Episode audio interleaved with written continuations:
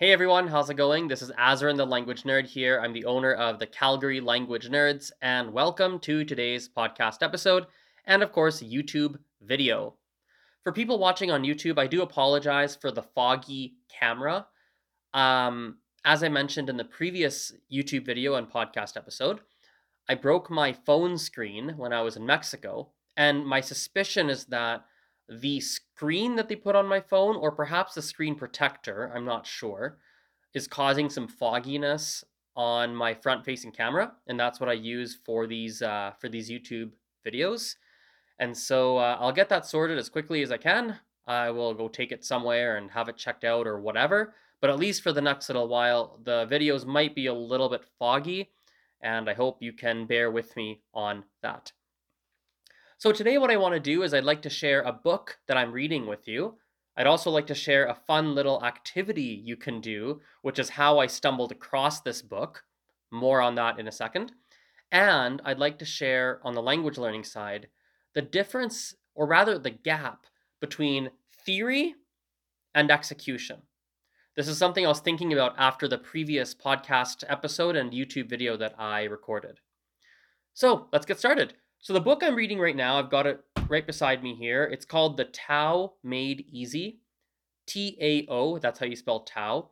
Um, of course, I believe it's actually pronounced Tao, as in like Taoism, and the English pronunciation anyway. It's written by an author whose name is Alan Cohen. That's A L A N C O H E N. There's a fun little story of how I got this book. As you guys may or may not know, I have been reading quite a bit more since last year, since 2022. I have I used to read a lot more when I was younger and then I would only read on and off.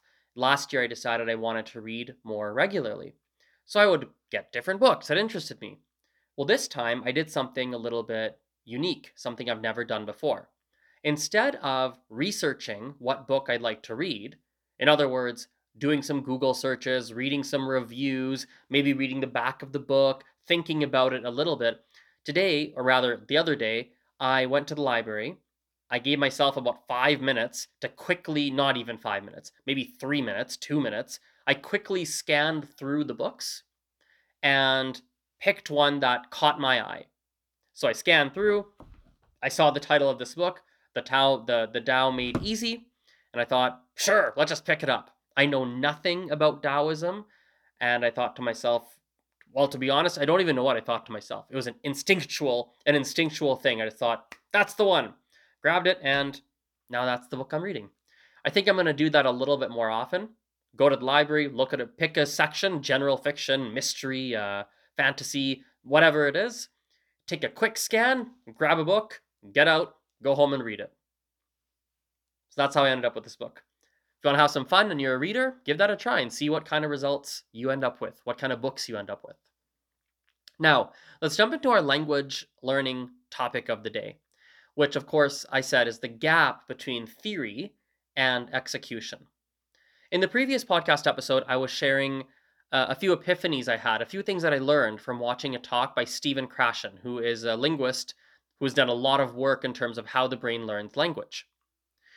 And I was sharing a lot of the things I learned from one of his talks. I shared a few theories that he's talked about. I shared a few of my takes on those theories. Feel free to go listen slash watch um, that episode if you haven't already. After recording it, the next day it occurred to me that even though there are excellent theories and beliefs that people have about how to learn a language, understand that theory sounds nice and clean and straightforward, but execution is always messy. Theory sounds great. Oh, that's how to do it. It sounds amazing. But the moment you go into execution, the moment you try to apply that theory, things will always get messy and things are not going to go quote unquote perfectly. You're going to try something that the theory says will work very well, and for one reason or another, it's just not working for you. Or maybe you're not doing it right. Who the heck knows? Maybe it actually would work for you, but you're not executing it, executing it properly. Who the heck knows? But for whatever reason, when you go into execution, theories, uh, or rather, when you go into execution, things can get quite messy. I'll give you a great example. I read uh, Gabriel Wyner's book, which, which is called Fluent Forever. It's on the bookshelf back there, actually. Um, I read that book, loved it, found it quite insightful, and I started to implement a lot of the, the theories and, and strategies and such mentioned in the book. I even interviewed Gabriel Wyner years back on my YouTube channel. Really had a great conversation with him. And it's funny because I, I think the book is excellent, but when I was implementing a lot of the things that he mentions in the book, a lot of the strategies, some of them, for one reason or another, weren't, I don't know if they weren't working or they just didn't feel right or something didn't mesh well. They didn't mesh well with me. And so I just didn't do it. Or another example, when it comes to Stephen Krashen's work, for instance, um, I personally find, and maybe Stephen Krashen says this too, and I just haven't read enough of his work. I don't know, but based on what I've seen anyway, I do think that there's a place for a little bit, at least a little bit, of that formal study of particularly grammar. But it can just be formal study of the language as a whole. I think there there can be a tremendous amount of benefit from that. In fact, I have seen with my own eyes many people who do see benefits from doing that form of study. Now, is the benefit a placebo effect, meaning they feel like they're benefiting, but they're really not? Are they attributing their success with language learning to something that actually didn't lead to that success? Maybe they thought doing all the speaking practice helped them get better at speaking, but in reality, it was something else that they were doing that actually helped them get better at speaking. Who, who knows? We don't know.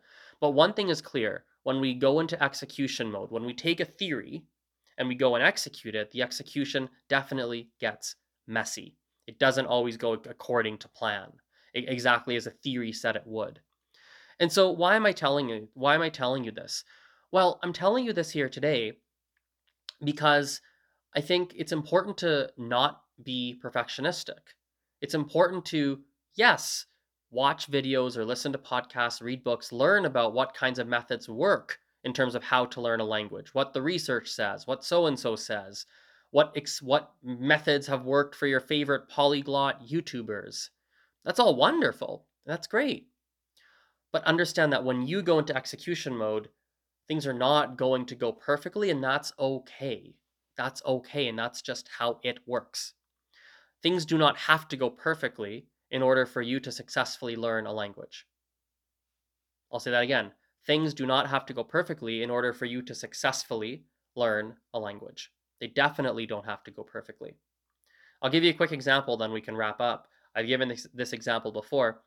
When I was in India doing some intensive Gujarati lessons, uh, we hired a, a private instructor to come to the house. She came six days a week, six hours a day and I studied intensively for about two months of Gujarati. And this this instructor and I, we didn't mesh well. One could say that she wasn't a good teacher, or I suppose it depends on your perspective. Maybe she was for you, but definitely for me, her teaching style did not match well with how I learned. I found that it was a little bit too um, it was too it was too much of a too much of a focus on rote learning and I felt that she put too much of a focus on things that I didn't necessarily want to be spending time on, nor that I think were helpful for me to be working on at, at given my level and such. I also found out that her English level was quite poor, whereas that's not what we thought the case was. Or rather, perhaps it wasn't poor, but maybe the way to put it is I would ask her how to say things in English, or rather in Gujarati. I thought she spoke English, and so she would tell me, "Oh, this is what we'd say in Gujarati," and then other people would tell me that that was wrong, and they would say, "Actually, no, that's not what we say." In fact, the most memorable example is one guy who truly was bilingual. I'd spoken to him a lot in English and a lot in Gujarati, truly bilingual guy. He looked at my Gujarati notes and told me, Azren, a lot of these translations are wrong. You said this English word means this in Gujarati, but that's just not right. Like, that's not the right word at all. So, anyway, uh, but despite all those problems with uh, that I was having in the classes, I learned a lot because you don't need a perfect learning environment to learn. In fact, I learned I learned more through the debates.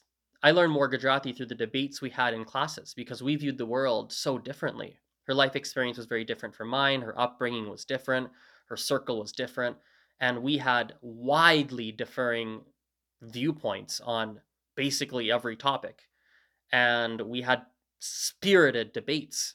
And it was through those debates and through hearing her perspectives and me being forced to try and figure out how to say something, not being able to do it, going home, thinking about how I'm going to explain it to her the next day, you know, thinking and thinking, looking at looking words up in a dictionary, going back the next day, saying, "Hey, yesterday we were talking about this. I wanted to continue that discussion. I had a few new ideas." And continuing the discussion, right?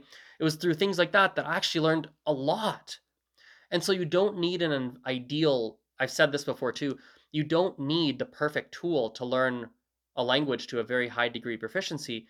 It's just about how you use that tool someone like Roger Federer, the fame the the tennis player, could beat me in tennis with the oldest, jankiest racket in existence. And I could have all the best gear and I would lose to him because he uses that tool much better than I would use any tennis racket or any tennis materials, period. Does that make sense? Pretty straightforward, but that's the biggest thing that was on my mind after recording the last podcast episode slash YouTube video. Well, let's wrap this up here. I know it's a little bit of a shorter episode than usual. Sometimes I go 20, 30 minutes. So that's okay. That's how things played out. Thank you again for listening slash watching. I appreciate your attention.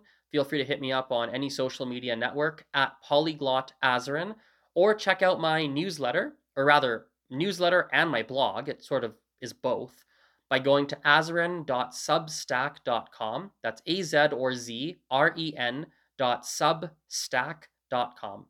Have a wonderful rest of your day, and we will speak very soon. Bye bye.